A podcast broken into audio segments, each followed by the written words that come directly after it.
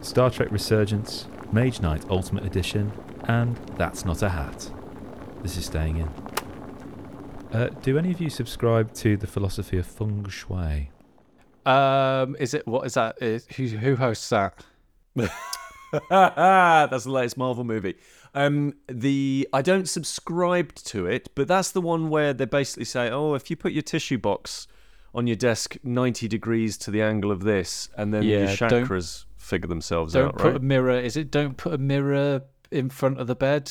Which I I subscribe to that because you know and because I went to for the office Christmas party, we uh went to a venue that we've never been to before, and so we had some people in the team who who were like really really super talented, and they put together a band, and they performed in front of a big mirror, and it was just it was just one of the most horrible experiences I can imagine. Watching yourself watch a band. Yes, because I was just like, I'm really enjoying this, and then I just catch myself in the mirror and go, "Oh, you look like an idiot! Don't dance. That's it. Cross your arms, slow down, and just nod and be polite. Be polite. You're a manager now. Get a grip." and I was just like, "That that's feng shui, isn't it? Like, Yeah. don't put that mirror there. My energy would have been a lot Yeah, more." yeah, I think that covers everything, like your wealth corner and stuff like that. Yeah, definitely. Hey, Kris, are you getting into feng shui at the moment? Is no, this what you're no. doing? I mean, I, I can't, I can't claim to be an expert on it, but I, I recently, it's confirmed some suspicions for me recently in terms of my sleeping patterns. That Oh right, okay. I realised when I was at Pete's, I I, s- I sleep better in a corner. yeah, but I don't think that's feng shui. Do you mean like just balled up in a corner? Or? No, yeah, no, no, because like, um, so my partner's bed is also in a corner. Mine in my house isn't, and I, Right. I, have never really been able to sleep properly in my room ever since I moved in there, like nearly what two years ago. And there's just something I find quite comforting about being in the corner. I think right, okay, okay, Kris, this is delightful and this is lovely, but I think you this is probably something that you're going to have to get over because if if you ever when when you own a house with your lovely wife to be in the future, you're going to have a very very difficult conversation to convince her to allow you to have a bed in the corner of the room. because I'm sure I'm imagining that Kris, you're not going to be the one in the corner. Oh no, I like being in the corner. Who doesn't? That's great. I don't know. Do you not find it comforting? Um, no, because I find it more comforting to know that I've got my books, my my water, a little lamp at the side of the bed. So if I wake up in the night, I can, you know, just read something, have a little sip of water, you know, charge my devices, slap the Steam Deck on there, whatever. Just pile it up with stuff to do. Oh my gosh! It's got a coffee So, machine, like your your bedside table is just laden. What tea's made. Yeah. It's got yeah. a microwave, Air fryer. toaster. George Foreman. He's there. But he draws the line at a mirror. yeah. Yeah. Yeah, yeah, yeah, yeah. I don't want to see myself. Yeah, none of them have shiny surfaces. Yeah. Yeah. But that's what I mean. Um, like, I don't. Don't you think? Don't you like? Don't you read before bed? And if you read, where you put in your where you put in your book? I'd just lean over and put it on the bedside table. No. All right. I don't. Look at him. Well, then, then, then you might, then you might wake her up. Yeah. Oh no, not at all. Not at all. Honestly, I can't. I can't quite put my finger on it. The comfort of it. I think it goes back to that feeling of almost like being swaddled as a baby. There's something quite comforting about being. So do you do you have this issue when you're sharing the bed, kind of when you're asleep? Is it that you need something? I need something Kind of- there, Dan. So so if it's not a wall, would a person suffice? Yes, but the issue is obviously, um, I, I only I only share a bed with one person, so I need someone on the other side. So I've got a wall. All right. Okay. That's a very different conversation we're moving into Yeah. now. yeah. I yeah. think you're gonna have to get one of those Japanese body pillows. I think. Okay. Why Japanese? I, I don't know. They're quite common. Yeah, what? Yes, Sam. What's wrong with good old-fashioned British body pillows? What's a body pillow? Is it Well, is it just a is body- it just a pillow? They come here taking our pillows. Is it just is it just a pillow that is like my height? Have you not seen body pillows before? No. They're just What are like they? big long tube. You- Don't Google it. Well, yeah. Go and search it. So go on, Kris. no, don't. De- search. right, A, definitely don't Google it, and B, definitely Go definitely into incognito mode. Yeah, definitely don't go to the um, marketplace in uh, Gamescom Cologne where they will sell you a body pillow uh, on the middle of the show floor, which is uh, a, a, a, an incredible activity that I've seen uh, gamers do. Uh, like full body pillows that are like you know five foot high with like These look fine. They just look like very wide draft excluders. Well, yeah. They look fine. Yeah, I'd find that quite comfortable. okay. So would you be comfortable with me using the phrase "Kris has got a body pillow"? Because yeah. a wall wasn't good enough. Good. I mean, where, Good- where, I mean, but but I mean, like, if people ask you about me, I, I I assume that wouldn't be the first thing you'd say about me, Pete. yeah. Oh no, Kris, it would. It would. That would shoot straight Right. to the top of the Uh, list. It might be that I come to Sam and Dan for a character reference if I need it for a job. One thing you should know about him: he's got a body pillow.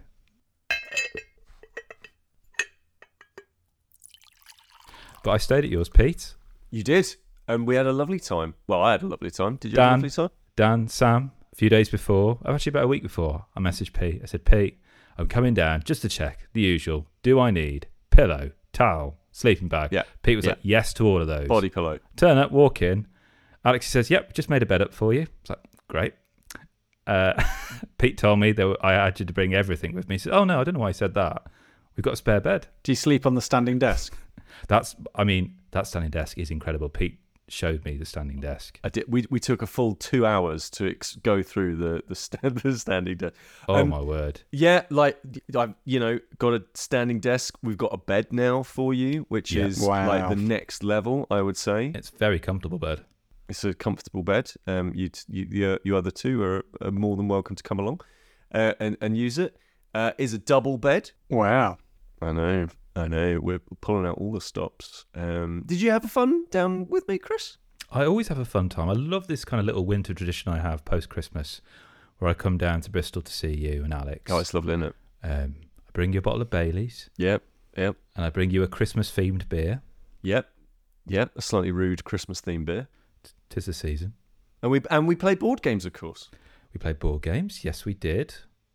Um, with a mutual friend of ours, um, who I'd never met in person before, so that was really, really nice. Yeah. Um, your partner had got Flamecraft, which was a pretty hot property board games wise uh, in 2022, which I'd always wanted to play, which is a really lovely, cute, um, um, kind of worker placement um, card game, I suppose. Really, Yeah, it's kind of like viticulture or um, a little bit of maybe Agricola or Brewcrafters or one of those sorts of games that we talked about before, but a light, slightly lighter version of those. And yes, very much. and I really so. like the theme as well. Like basically, cute dragons run a town uh, where they make artisan goods, and you have Yeah. to, and you have to get those artisan goods. Like the whole town working basically. It- it- Yeah. the theme works really nicely. Yeah, and, and I like the fact that it's all done on reputation, and unlike a lot of worker placements games where if somebody goes in the place you want to go, that's it, you're stuffed until the next round.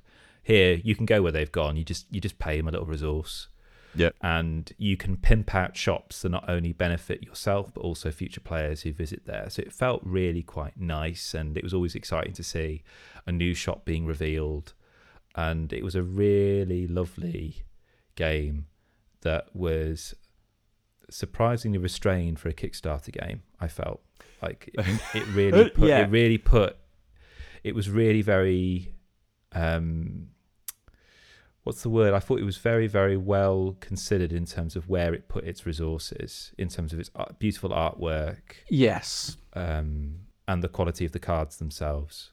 Yeah, the quality of the material they they chose quality materials, quality of the art, and quality of the design over you know smashing it full of plastic or like loads and loads and loads and loads and loads of extra modes. Like there is a solo mode, there is a um you know there's a uh, there was like an exclusive Kickstarter model or something like that, but they were really really small set things. And the, the the actual the key thing, and this is the thing that I think that is really important about Kickstarters, the thing that I think that takes them from um, you know, in, in away from the realm of you're going to see the complete deluxe versions of these secondhand in the you know board game uh, uh, uh, bring and buy at your latest convention. Um, takes it away from that is you can play the game, the core game, without any of that stuff, and it's still brilliant. Like the game Really? holds up. It feels like a game, as I say, you know, I, I think something like a viticulture, but but more. I think just more approachable. I've played it with people who just they wouldn't they they would look at viticulture or agricola and they'd be like, "Ah, looks a bit dry." Whereas something like Flamecraft feels quite kind of similar in places, but it's just really lovely and and and and yeah, And then we played a game which I can only apologise for, Pete, which Mhm. I bought. I got for Christmas for seven. It's a seven pound game. My brother told me the price because he, he's like that sort of person. You know, those sorts Yeah. of people that like to tell you how Oh, my dad does that all the time. Gives you a gift that's really nice and it's just like, you won't believe the deal I got on that. I don't need to know. I don't. No. I love that. I love it. No. Um, but like it's called That's Not a Hat from Kasper Lapp, who actually one of the previous games that was well known was Magic Maze. They did. Oh yes. Um, this is from Ravensburger. It's a bluffing memory party game. Yep. So the best description I can explain for this is like you know when you walk into a room and you can't remember why you walked in here for. yeah. Yeah, that's that in a card game. Um, All right. Player count three to eight. Takes about fifteen minutes to play a game. I'd say it's sometimes it's even less than that, depending on who you're playing with and how much you've had to drink. So picture this: imagine the four of us around a table, and I have put in the centre of the table a face-up pile of cards. Um, each of them displaying a simple line drawing of an object on a white background and these are gifts. It's like a deck of gifts essentially. And then I give you each um, a gift from that pile, and we all have it kind of face up in front of us. So imagine that Yes. Dan, you've got a cupcake. Sam, you've got a magnifying glass. Pete, Cool. to the left of me, you've got a skateboard, and I've got a banana. And then imagine I'm the first player. So I, I begin by showing everyone my banana. Well, oh, Classic Kris. I turn it face down. Um, classic Kris. He's there. His body pillows next to him, yeah, banana in hand. Showing everyone his banana. you can never have enough potassium. I flip it face down and I look at the back of my card, and all the, all the gifts have this, and it has an arrow which either points left or right. So on this occasion, it has a left arrow on it, and I slide it towards Pete, and I say, "Pete, here is my banana." And then Pete can choose to accept this gift or not. Oh, I wouldn't. And obviously, he's gonna he's gonna choose to accept it this time around because he's literally just seen my banana. Yeah. And I know it's a banana, Yeah, right? exactly, exactly. Yeah. Yeah. Um, so if, if whatever reason he chose to decline my banana, he would he would have to challenge me on it. Why would he? And then we'd flip it up, and if he's wrong, he keeps it in a discard pile. If I'm wrong, I keep it in a discard pile. Okay. But he takes my banana and he puts it beneath his um, his skateboard. Skateboard. He flips his skateboard down. Oh, it's got a left arrow on it as well. I will pass that to Dan. He goes, Here you go, Dan, there's a skateboard. And you keep doing this. Um, and it sounds really obvious. All you've got to do is try and remember where these four gifts are on the table. But I tell you what, you just look up for a second, you start having a chat with somebody, you then suddenly look down at the table. You cannot remember A, the card that's just been given to you, or B, the card you've literally just flipped over that everyone has seen. And um, it's really quite telling that the designer originally he kind of came up with this as a kids game, but then he tested it and thinking actually this is actually quite tricky for adults, let alone for kids. Yeah. And it's a simple set of mechanics, um, but there's something about the fact that the line drawings are kind of black line drawings on a white background, and they're all like that. So the images are distinctive, but they're not distinctive enough that you can rem- remember what they are necessarily. And that's kind of compounded by the fact that if you play subsequent rounds, you can't remember if a card has literally just been in this round or the previous round. And it's so funny. I played this with my parents over Christmas, and it got to the point where my mum was just reading off cards that we, we could all see were just face up in front of her that clearly weren't the card face down that she just handed over to us. And it's hilarious. The best play, way to play this game is to accept the fact, accept the fact that you're just going to forget stuff. I think it becomes quite tricky when you actually try to play the game. It's a party game, after all.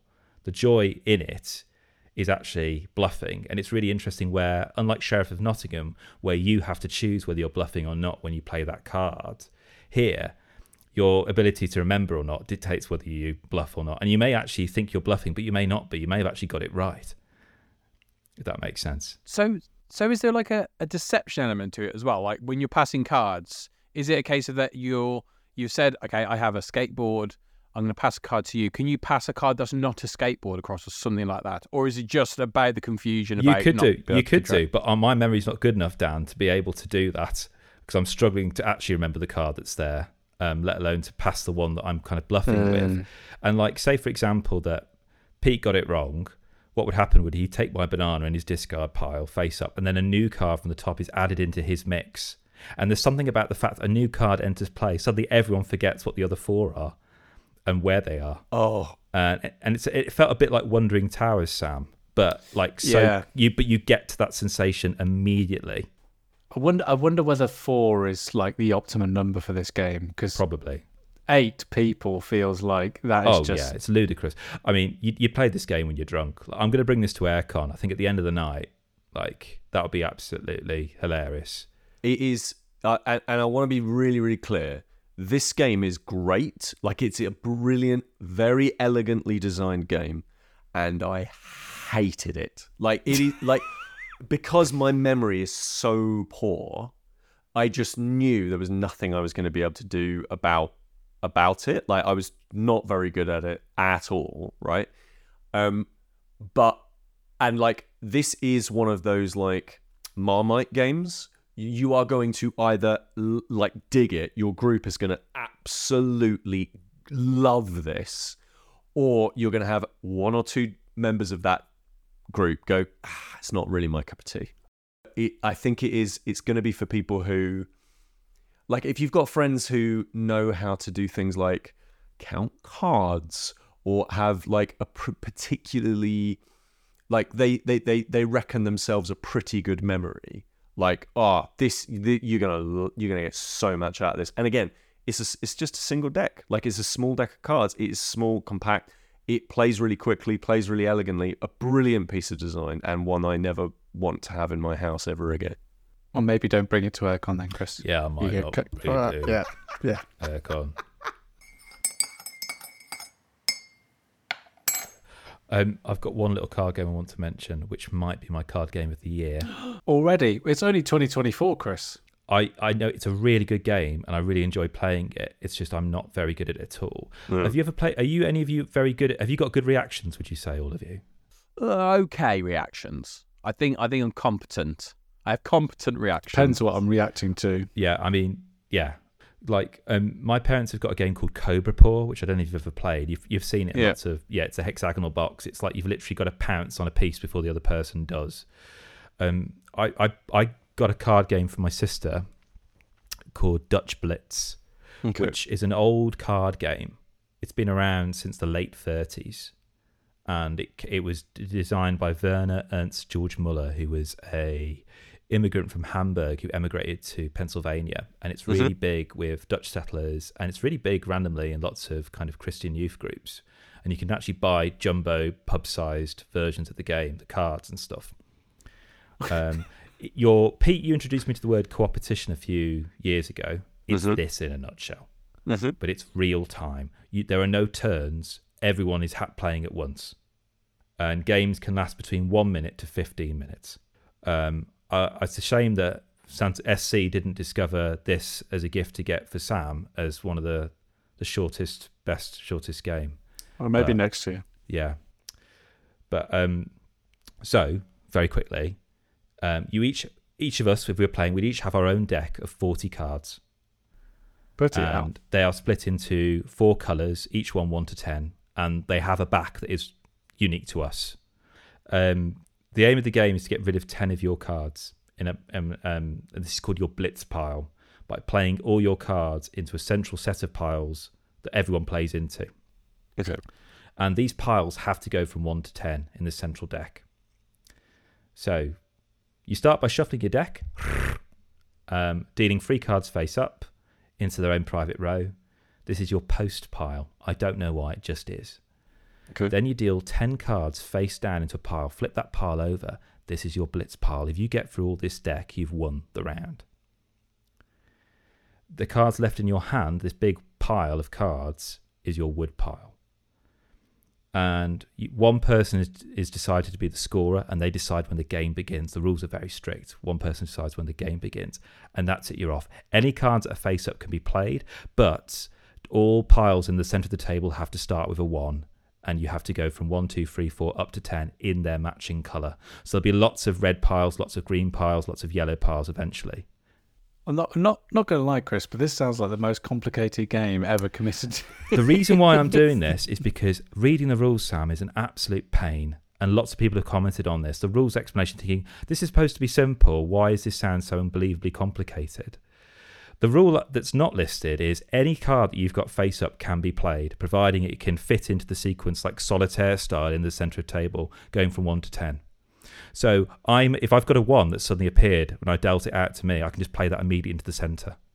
If it's come from my post pile, I can take something from my blitz pile and put it there straight away. So you're frantically playing cards into the center, and suddenly like, oh, Pete got there before me. Oh, Dan got there before me. Do I cycle through my woodpile deck to find the cards I need, or do I wait until somebody else plays that six so they can then pounce and play my seven? Because that will allow me to get through my blitz pile. Once somebody shouts blitz, their you know their blitz pile's done. Everyone stops and they're very strict about that. The scorer then looks at the Dutch pile in the centre of the table, flips them over, and divides them back into the original piles for the players. Each card in the centre is one point to that player each card left in their blitz pile is minus two points. And then you bury the deck, and on a full moon, you turn around three times. This this this sounds a bit folky. Like It it's, is it's, folky, Pete. It's It a bit it- folky, like a bit sort of like you need someone to teach you. And there are derivatives in lots of different cultures of this game. There's lots Yeah. of different derivatives of this with 52 playing cards. But I kid you not, this car, this card game was the most popular thing I played over Christmas. My mum, the day I left to travel down to UP, my mum sent me a picture. She bought her own deck of it. She'd it Incredible. my dad. Incredible. It is addictive as hell. And it's probably now the oldest game I own, obviously other than chess. But like it, it- like in terms of an actual game, you know, and I like these games where the the company that publishes it is called the Dutch Blitz Games Company. All they do is publish Dutch Blitz cards, and it's the exact same design and template as it's as it's had since the 30s. You need to bring this to AireCon because I'd love to play this.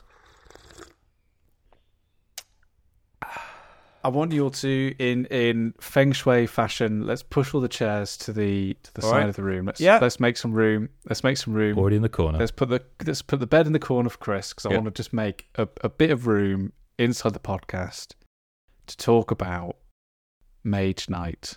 Mm. Um, yeah. Talk about Uh, a classic. let's talk about talking of classics. Let's talk about our classic, um, Mage Knight. Um, so uh, we got sent Mage Knight, the Ultimate Edition, and it certainly is. That's a big box. and it is uh the Ultimate Edition. It is a big, big, big old box of stuff.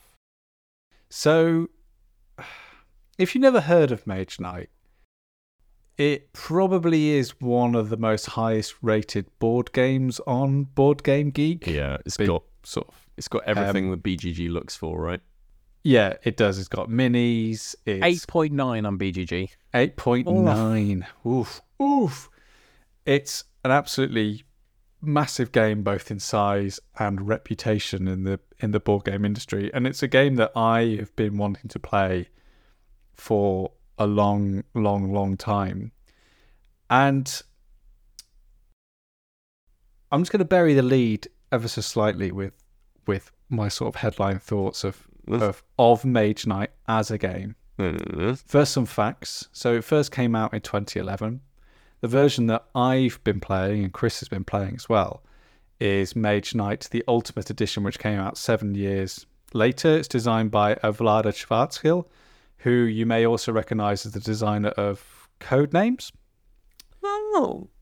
Yes, the very same. And um, it was also, and this is going to get your attention, Peter, it was also re implemented into a Star Trek version called Star Trek Frontiers, which is exactly the same game. It's just a Star Trek um, Really? Yeah. I'll just I'll just I'll just go on mute while I. Okay, yeah, cool. Uh, your credit cards and your dressing gown. Yep. Um, so so Mage Knight Ultimate Edition is pretty much exactly the same as Mage Knight the original, except it's got the three different expansions that were released in the interim. So the Lost Legion, Shades of Tezla, and Krang, another extra playable character that you can play. I was looking, Kris, at comparisons to see what the differences between the two Yeah. versions would be, because I thought, oh, they must have updated the art, they must have updated the tokens or the or the the mats or the or the tiles. It's the Ultimate Edition. It's everything is pretty much exactly the same So- as as the previous edition. I think it's just got everything in one in one big box essentially. Because I imagine now, you know, you know, the first edition was released in 2011. Between now and then, I'd, I'd imagine things like the expansions probably quite difficult to get hold of. Um, so the Ultimate Edition kind of makes sense in terms of a, a a value prospect. The reason why I'm burying, burying the lead ever so slightly is that uh, I do have reservations about Mage Knight Ultimate Edition and Mage Knight the original edition, and it's always something that has put me off just buying it in general, and that has been that I don't think I would have ever have bought this game unless we were sent it. Why's that? Um, I think it's because, first of all, the Ultimate Edition retails for over a hundred pounds, Okay. and the second reason why is I was always put off by the complexity of it, which now having played, you know, Twilight Imperium doesn't necessarily um, It's like water off a duck's buck. Innit? put me Yeah. off. Can, can, I, can I just say, I just checked because I just saw the complexity level, and you gave when we played Twilight Imperium, which is a complexity level of 4.32 out of 5, you gave us about three months with the rules in order to Mhm. understand it. This one has 4.66 complexity, and I imagine you just showed up and went, plonk, here we go, let's play this. Well, I, d- I did prime Kris with um, Yeah. I, I watched a series of videos. I'd actually, I'd actually, I actually think that complexity-wise, um, it probably is one of the things that they've done in the Ultimate Edition on top of the the original, where when you open this up, you get three different manuals, one for the expansion, one for the rules, and one is just specifically written as a gameplay guide, which step by step introduces you to everything that you need to know as you are playing through one of the scenarios. Mm. So it does actually does a really good job of introducing everything that you need to introduce as as you're playing the game. But yeah, it is it is complex. Burying the lead ever so slightly, and sorry for this, Dan, because you're editing this, but Mage Knight is amazing. Whoa. Like it is Oh, dropping that big old F bomb there. spicy. Eh, That this this means it must be good because if we're going if we're going to bring out the beat button, that's important. And we don't do it often. we don't do it often. So let me just talk about how it plays, just to get this out of the way, and then I'll talk about how it makes you feel when you play it, or at least me anyway. So, Mage Knight, you pick a hero, you can play one to four people, and you'll pick a hero, you'll pick a scenario, and you'll set everything up on the table. And each hero comes with a little painted mini and a hand of cards and cards allow you to move, do actions like fight, heal, block, gain influence. So you play five cards on your turn, and then what you can do then is move and then do an action.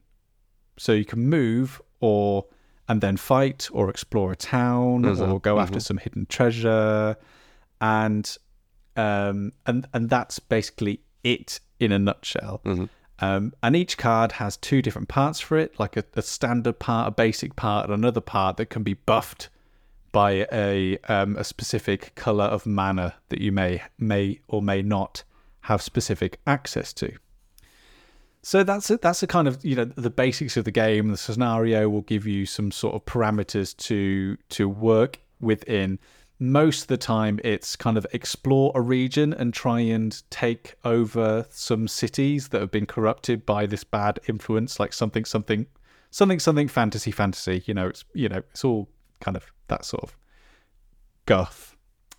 But never in a board game have I ever felt so free and so flexible in terms of how I approach a specific scenario and what I can do in it.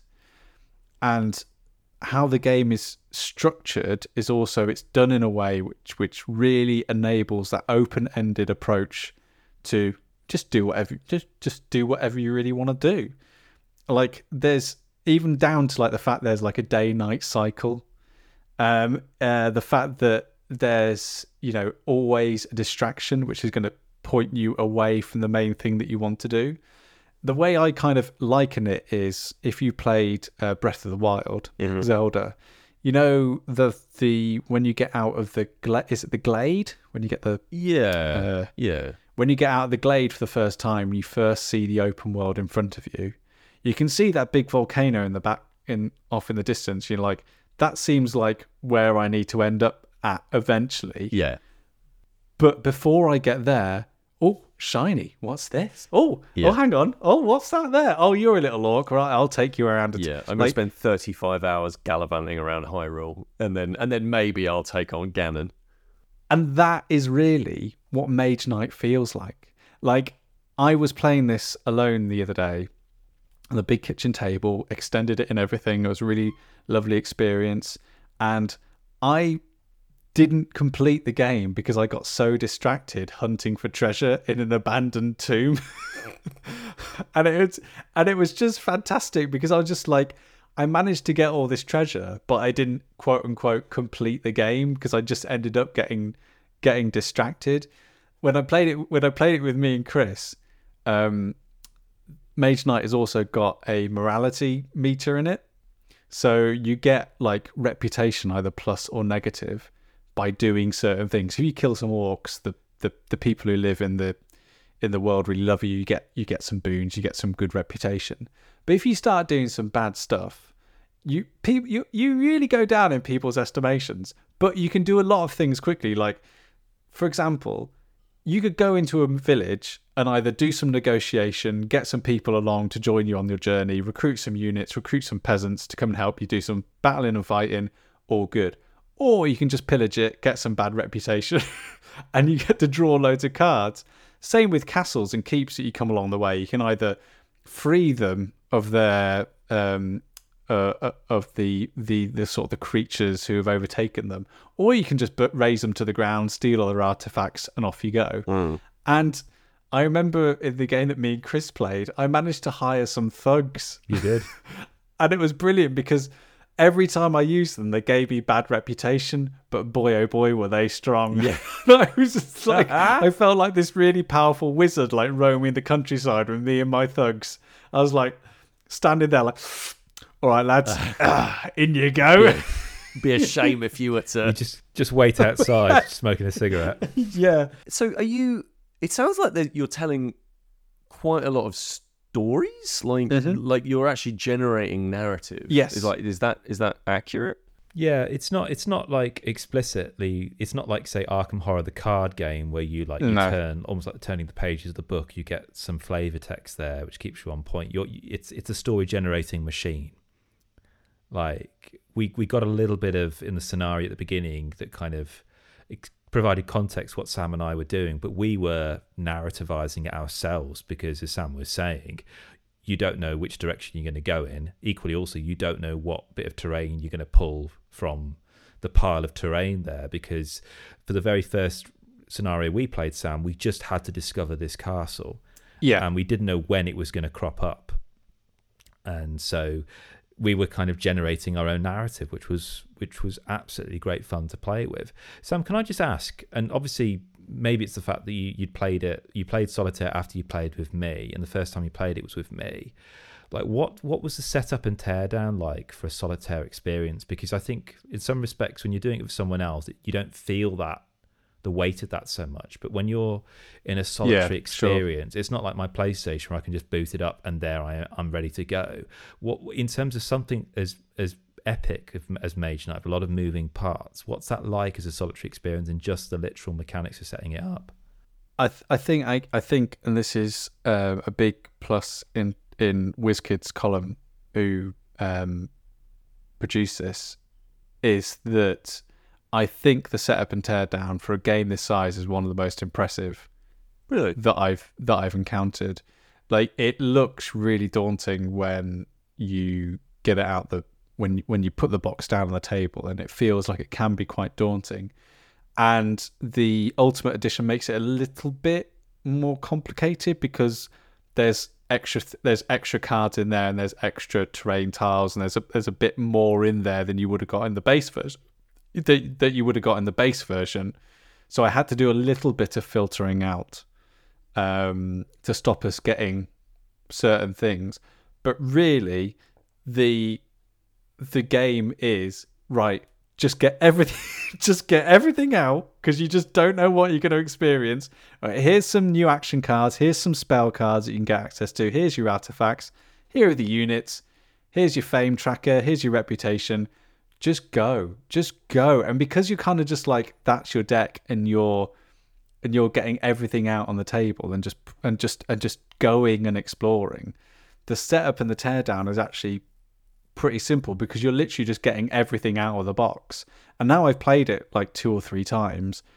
The actual getting it out and and putting it on the table like isn't a daunting thing. I'm, I'm you know it's actually something that fills me with with a little bit of excitement and joy and and i think where Mage Knight really excels. And this is something that only struck me once I started playing it solitaire. And I can't wait to play this with you again, Kris, because even though that opening scenario is is good in terms of teaching the rules, it's bobbins in terms of actually making you realize what the, the the true potential of that game is. Because the opening scenario is only three rounds long. All it wants you to do is to move forward and and see new parts of the map because all it's trying to do is trying to get you to uncover a part of the map, teach you, oh, you've discovered this, which does this, but ignore it, just keep going forwards. Whereas when I've played it on my own, it's kind of, oh, I've discovered this. Oh, I'm going to go straight toward. I'm going straight towards that. But the actual, the actual thing that where Mage Knight excels is that it you your character grows but it grows through they manage your character grows but they grow through experience not through an economy. And i think that in a lot of board games and especially a lot of deck building games and a lot of quote unquote rpg games your character grows through an economy so by that i mean oh, you've got this card, this card, and this card, which allows you to buy that card, which allows you to get a little bit stronger. And now you've got this card, this card, and this card, which allows you to buy this card, which gets you a little bit stronger. Mm-hmm. And the how you grow in Mage Knight, how you get more powerful, is by acquiring cards. But you can only ever acquire those cards by increasing your fame level, by doing certain things inside the game. So every time you acquire something new, it's been done because of a hard fought battle. It's been done because you went off the beaten track and you explored a tomb. You explored a tomb. It's been done because you were able to do some actually really clever card play and resource management to get you in a position to be able to buy and acquire certain things. So by the end of the game, you feel a lot more powerful and you feel like you've had an experience, but it feels really earned, and it was why I didn't mind not. It's why I didn't mind not completing the scenario because I felt like I'd had a well-rounded experience.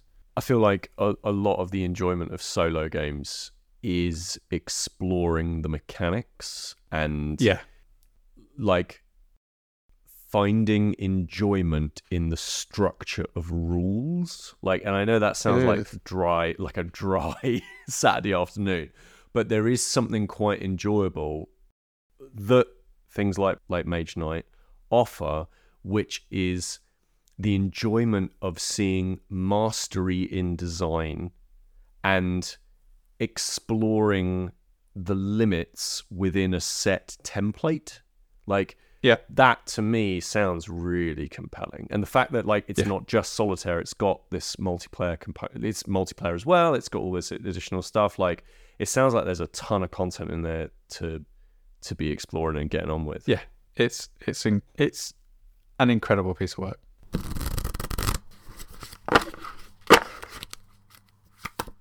Uh, you mentioned Star Trek earlier, Sam. Um, I have I been did. playing. It's a little known fact. I don't know if it's a little known fact now.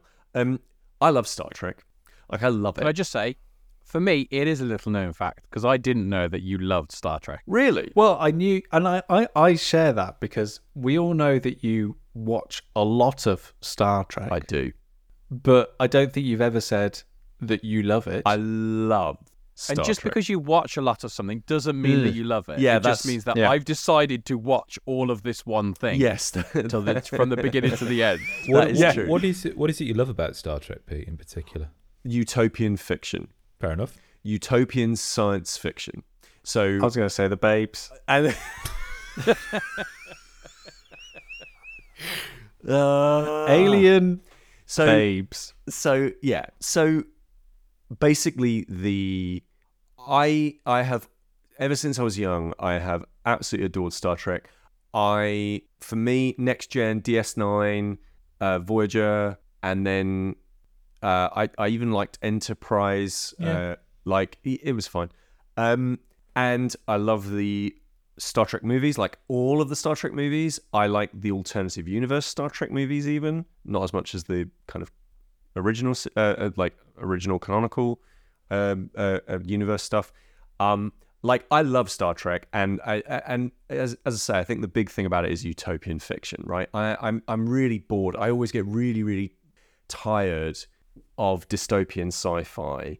Um, like obviously, there's a lot to like in there. You know, there's there's tons of sci-fi classics out there that are dystopian. You know, I like 40k for example. I like D- Dune.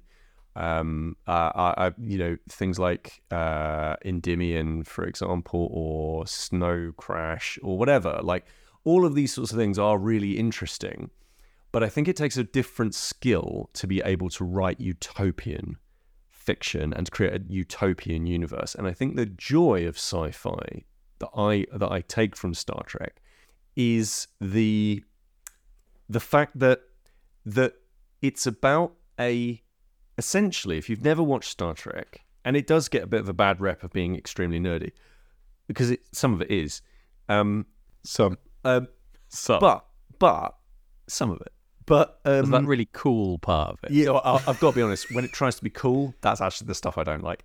Um, so, but but the whole sort of conceit is that humanity has gone through real terrible things, come out of it into a post-scarcity society. So that means that food, energy, water, all of those sorts of things, they are now not a problem, and they decide as a collective to go and explore the stars. That's basically the foundational idea of Star Trek.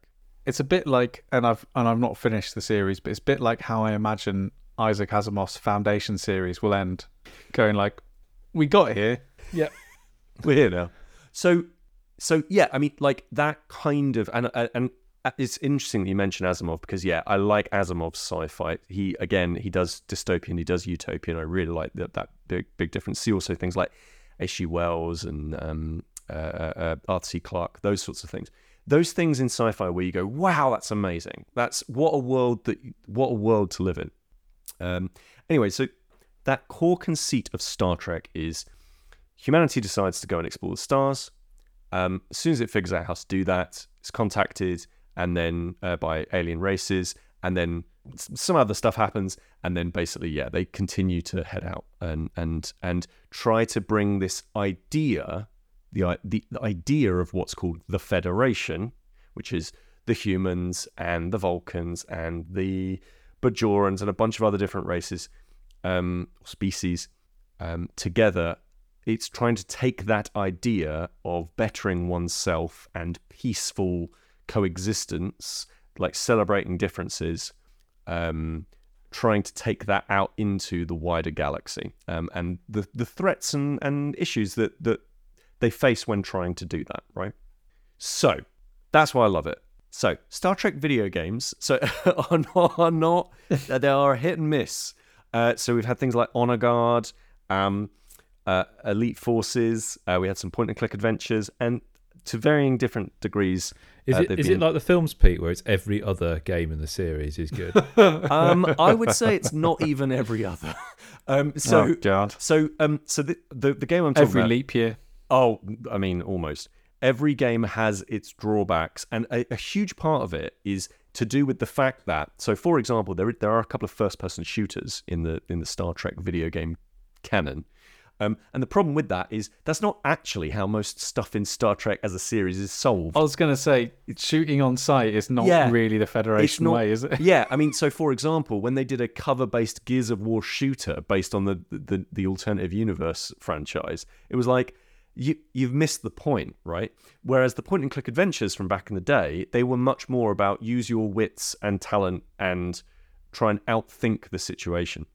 And that is a long way of me saying I've been playing Star Trek Resurgence, uh, which is uh, by um, it's by a studio called Dramatic Labs, and you might not have heard of them, but you will have heard of Telltale, and that's Yeah. Yep. that's the studio that they spun out of, right? So when Telltale went skewiff, uh, a bunch of different uh, developers went off and did different things, and one of those things was Dramatic Labs, and their, as far as I can tell, their first game is Star Trek Resurgence. Um, it is out now, um, because I've been playing it. Uh, it's just about to come out on Steam. It went to Epic first. It is also on PS4, 5, Xbox uh, One, and Xbox Series X. Uh, there might be some other platform versions coming. There's like a job advert going up on their website that's gone up on their website that kind of indicates like mobile and other consoles. Uh, so um, maybe there'll be some other ones, but it is like if you if you played a Telltale game, it is kind of like that, crossed with a little bit, and I don't want to get anybody uh, give anybody the wrong impression, a little bit of Mass Effect. And Mass Effect does crib a lot from Star Trek. Like you can see the influence there when you play Mass Effect. So it's it's a game that is um, uh, the the it's set a little bit after the events of Star Trek Next Generation, but it that none of that really matters because the game is kind of standalone, doesn't really reflect any of that stuff. You just kind of need to know vaguely what Star Trek as a concept is. You don't need to have watched any of the other Star Trek stuff, which I think is in its favor. And in fact, actually, I think they made a really smart choice in Resurgence by doing that. Um, it has got two returning characters from Star Trek. Uh, uh, it has uh, Riker Oi. pre hey Riker pre him getting Pre-beard. the the uh, no he's no he's definitely got the beard. It's pre I believe him becoming the an admiral. It's while he's the captain of the Titan, which is a spin-off book series. I think I love Star Trek. I don't I can't get this across to you enough. I really love Star Trek. Um, so it has got him and it has got the uh, USS Titan. Um, and it does also have Ambassador Spock, not played, I was sad, you know, sadly by Leonard Nimoy uh, uh, because he's no longer with us, but by a very, very good uh, sound alike. So those two characters are in it, which is really cool to see them. And basically, it's this story about um, the Federation has to go and settle a dispute around a mining agreement. This is why I love Star Trek, right? It's a dispute, or it's a, basically a labor dispute, right? It's low stakes. Yeah, right. But so it seems like it seems fairly low stakes at the at the beginning, and by the end of it, it is pretty big stakes, like pretty pretty big, like made for TV movie stakes, uh, um, whereby you know some some big stuff's on the line, um, and the the telltale-ness of it means that the game is the game is at its best when it's dealing with narrative and dialogue, right? This is superbly written. This is one of the best written video games in terms of dialogue and plot and uh, uh, that sort of thing. I think this is one of the best. I think this is one of the best video games of the last five years in terms of its writing. There, you play as two main characters, Jara Rydek and uh, uh, Carter Diaz. They form these kind of this duology of character types, whereby one of them is the uh, first officer on, uh, like the second in command, basically, of the ship that they're on, and one of them is essentially in the lower decks, like just you know a, a sort of uh, non-commissioned officer, I think, a kind of low-stakes engineer, and you get this different perspective of life on a ship, and this story is seen through both of their you know pairs of eyes, and you make character choices. You you go through the game. You know you remember that whole that whole thing with um, Telltale games where it was like this person will remember that Yes. Yeah. it that's the game right like it is it is an adventure game in the telltale style Is it? that's when it's at its best when it's at its worst it is doing action stuff so for example there's bits where you have to shoot them some things and the mechanics are just woeful like they're just really and they're not terrible they're just boring right like they're just really you can tell that there's not much in them There- there's not there's not enough like Debating. no, that's the thing. When there is that stuff, that stuff is great, right? Like, so when they're having discussions and you are being asked up up front, who do you think has the correct answer here? This may very well influence the the power in this part of the galaxy, right? That's really cool. That is really really neat, and they they managed to do that really really well. When they're doing stuff like pilot through these rings. Like that's just it's just really that's really te- like not very good. Let's have a race. Yeah, I mean, yeah. And, and, and what's the morality? Um, on, on what's the morality of the game like? Because you know, in, ten, in Telltale games, it, one of the successes of the Walking Dead series was very much that there was no clear. Yep. Uh, what was one in Mar- Mass Effect? Paragon or Paragon, Renegade, or straight down the middle. Yeah, and, and in Mass Effect, it was like, here are ten children. Do you want to save them, or do you want to kill all of them? yeah, yeah, yeah. it was like Well- it was always very obvious which which was the So- right or wrong Yeah. thing to do. Sam's wizard and his bandits. very So- wrong. so, so, so this one is much more grey, and it's much more grey in an interesting manner, which is that there are twists and turns, like any good piece of fiction, that you make a decision and you think, yeah, that is, I think, how most people would answer, and and you can actually see your choices in relation to everybody else's choices, um, and some of them, like you're like, yeah, okay, that makes sense, um, and then some of the choices are very divisive, and some of the choices are they blindside you because you don't have a piece of information about what's gone on somewhere else that would make help you make a better informed decision. And and while that that sounds like it could be um, like a negative because you want perfect information, it's actually more interesting because it's it ratchets the drama up. Like in the first third of the game itself, you are missing a piece of information somewhat deliberately that helps you make decisions that you later regret.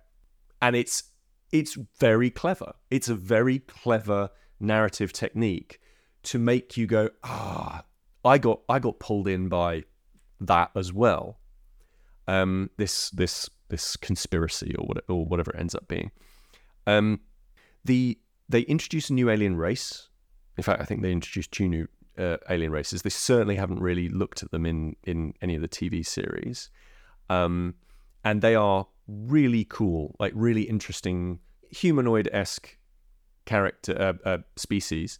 But the dispute that they have is classic Star Trek stuff. Of there are two fairly close planets that are both habitable. One of them has tons of resources, and one of them has high technology. And uh, and how do you solve a dispute over the mining rights between these two things? Because the people with the high technology, they have the tools and equipment to get the stuff out the ground, but the people on the planet, they actually have they don't have the tools and technology, but they do have the stuff itself and the labor market to be able to do that stuff. Well, um, so Sam, Dan, how would you solve it then? You got about thirty seconds Oh. each. How would you do it? Uh, wh- uh, repeat the question. So you've got two planets. What one's got the tools, the other one's got the resources to mine. How do you get them to decide who who has the rights to mine? Oh, well, you, you just get them working together. There you go. Um, so great, that's the utopian ideal that the Federation would want. Kill the miners.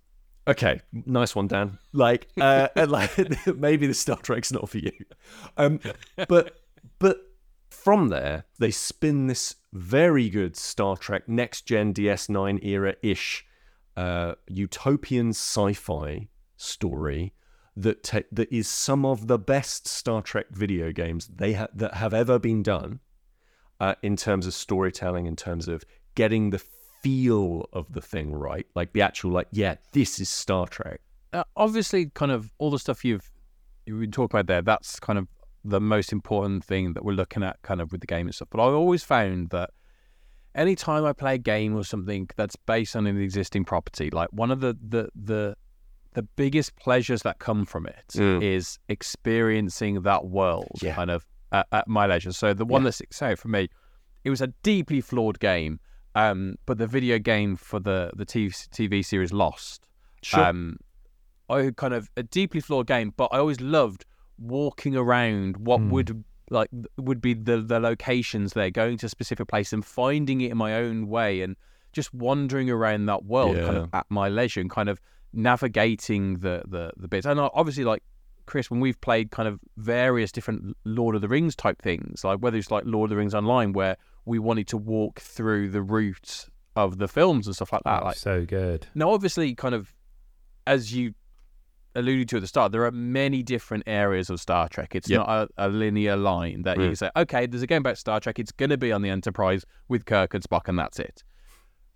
Because of the fact that it you can it could fall anywhere along this whole timeline. Do you get that sense of? I wouldn't say necessarily nostalgia because it's not always nostalgia, but that pleasure of being in that world and being able to walk around the ship and stuff like that. I've, I've kind of I've watched some videos and stuff, and obviously the the design of them is very iconic to the kind of Star Trek stuff, the kind of the way the walls look and all that stuff. Um, d- does it does it have that? Yeah. when, you, you're playing it. And yes, and that's why that's why I mentioned it's specifically next gen DS9, not just in Yeah. terms of its like storytelling, but in terms of its like aesthetic push. Um, some of the shots that are in it, for example, feel really authentic. They feel like they do. There's they they do this thing even that next gen DS9 Voyager they all did, which is there'll be two people having a pretty heated argument in a, uh, in in the captain's office about something something deeply philosophical, and one will go to walk out, and just as they're about to go out the door, someone the person will stop them and say da da da da. You know, they'll say something that then turns the situation on its head. And you know, it's that kind of level of space opera. But that is a classic next gen DS9 move. So that when I when I am playing as Rydek and I'm going out onto the into um onto the bridge and I get a moment to wander around and do some limited kind of interactions. Like I say, it's kind of a point and click adventure, really.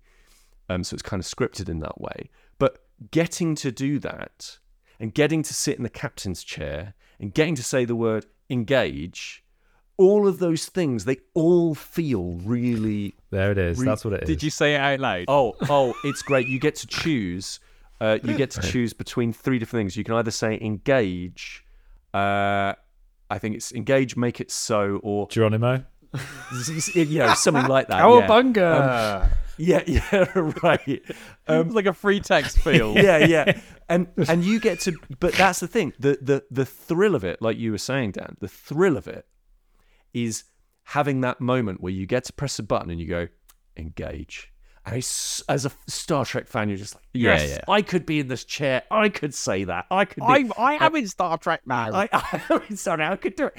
But like, yeah, and and I think, like I say, I think them setting it away, setting it, setting it away from the main story of Star Trek uh, around that era, and setting it on a different ship. It's not about the Dominion. It's not about you know what's going on on on there. It's not really even much about the Alpha Quadrant, for example, all that much about it. Although I suppose it, it, kind of turns that way about two thirds of the way in. But it just feels like Star Trek. And as somebody who loves it, loves that that entire body of work and that universe, I should say, um, that is really refreshing to play in a game because it is very difficult to make a video game about something that's not actively about destruction or trying to do or trying to out compete with somebody. It's very difficult to make a game that's about basically playing nice, like trying to get different people to work together. Like it's it's really really great. so I've been looking at um, I've been looking at some body pillows. Okay, yeah, for for personal use or for Kris Uh, use?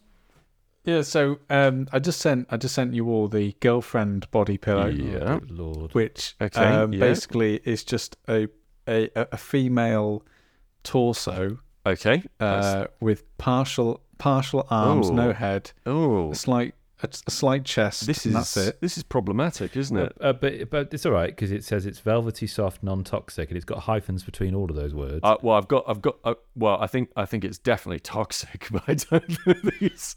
Um, but but hang on, hang on. There's one. There's there's there's one for for anyone who who may be attracted more to the male form. There's the muscle man pillow, Okay. which is cute and fun, hunky husband, cuddle companion, Okay. and it's like basically like a it's like a, a six pack. Yeah. Um, but but unlike the female one, it's only half the it's only half the body. What? I'll, I'll send I'll send you all this out so we can all, all see it at the. Hold on. Oh yeah, I see. It. Oh, that's that's. There's a picture of. Oh, this is creepy. I I love the fact that it stresses that it's it, it assumes that the only reason you'll need this is if because your partner's away on a trip. That's Yeah, what it keeps Absolutely.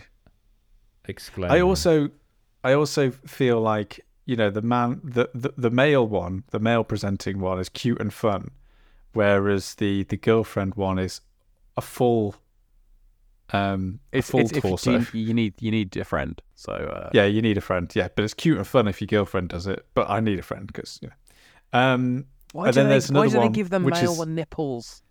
I don't know, It's a but I think my Did favorite, Joel Schumacher my favorite one. one so far is the one shaped like a baguette of bread.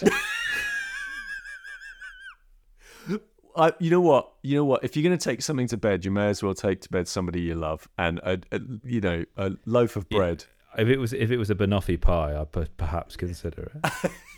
and, and and I've got I've got a bit of a uh, a bit of a beef the fact that the, you can either have the hunky husband cuddle companion, or you can have the the boyfriend companion, What's the uh, difference? which hasn't got any which hasn't got any muscles on it. It's in a plaid shirt Oh. with a little pocket. Um, yeah. So you now know what I'm going to say. If you'd like to have one of us as a body pillow, you can vote now by going to Yep. stayinginpod at gmail.com. Perfect. Make sure to Sam, put in Sam, the subject Sam, what line. would you bring to the body pillow that no one else could? I think I'd bring just relentless energy. Yeah, that's what you want when you go to bed. Which is what you're looking for from a body pillow. Yeah. I would say I would say it's more I, I would say it's more nervous energy. Yeah. um, yeah, make sure you put in the subject line uh, body pillow and then just tell us which one of the four of us you'd like to snuggle. Okay, that's all right. We're going down some dark paths now. Um, uh, if you've got a body pillow, don't tell us, uh, but tell us something else uh, uh, if you like on our social channels. Like we check those: uh, Twitter, Facebook, uh, Instagram. Instagram. Instagram's Yeah. the one, really. Like, I know we one. say this. Yeah, it is. I know Yeah, we yeah, say this every yeah. time, but honestly, it's nice. It's a nicer place, and you can see pictures of things, uh, including. Uh, um, well, what sort of things can they expect? Uh, I was just going to have a look. uh, yeah. let's- I'm going to go there's, over there's there. no body pillows to be There's clear. no. To be fair, there Yet. aren't any. No. Well, Well, were- I mean, Pete, you, there's you did get Flamecraft. some staying in socks, so maybe SC could furnish you with a staying in body pillow. yeah, that's true. And if you want to see my socks, you can actually see them on our Instagram. Uh, you can see Oh. those. You can also see all the other lovely stuff that we got for Secret Santa, the SC. Uh, wait, yeah, SC? you can see me Yeah. unboxing Mage Knight Yep, Ultimate Edition. You see that stuff? You can see um, a beautiful, beautiful game called uh, Fire Tower. Uh, what that looks like, it looks incredible. You can see the picture of Flamecraft as well, uh, and all the lovely art with that. You can see, oh my goodness, what that is amazing stuff. Mince or Mince that we talked about a couple of episodes back. Loads of stuff on there. Instagram, staying in pod. That's the one that you want to go to and have a quick look at that stuff because it is lovely. And come and say hello there. Um, what else? Um,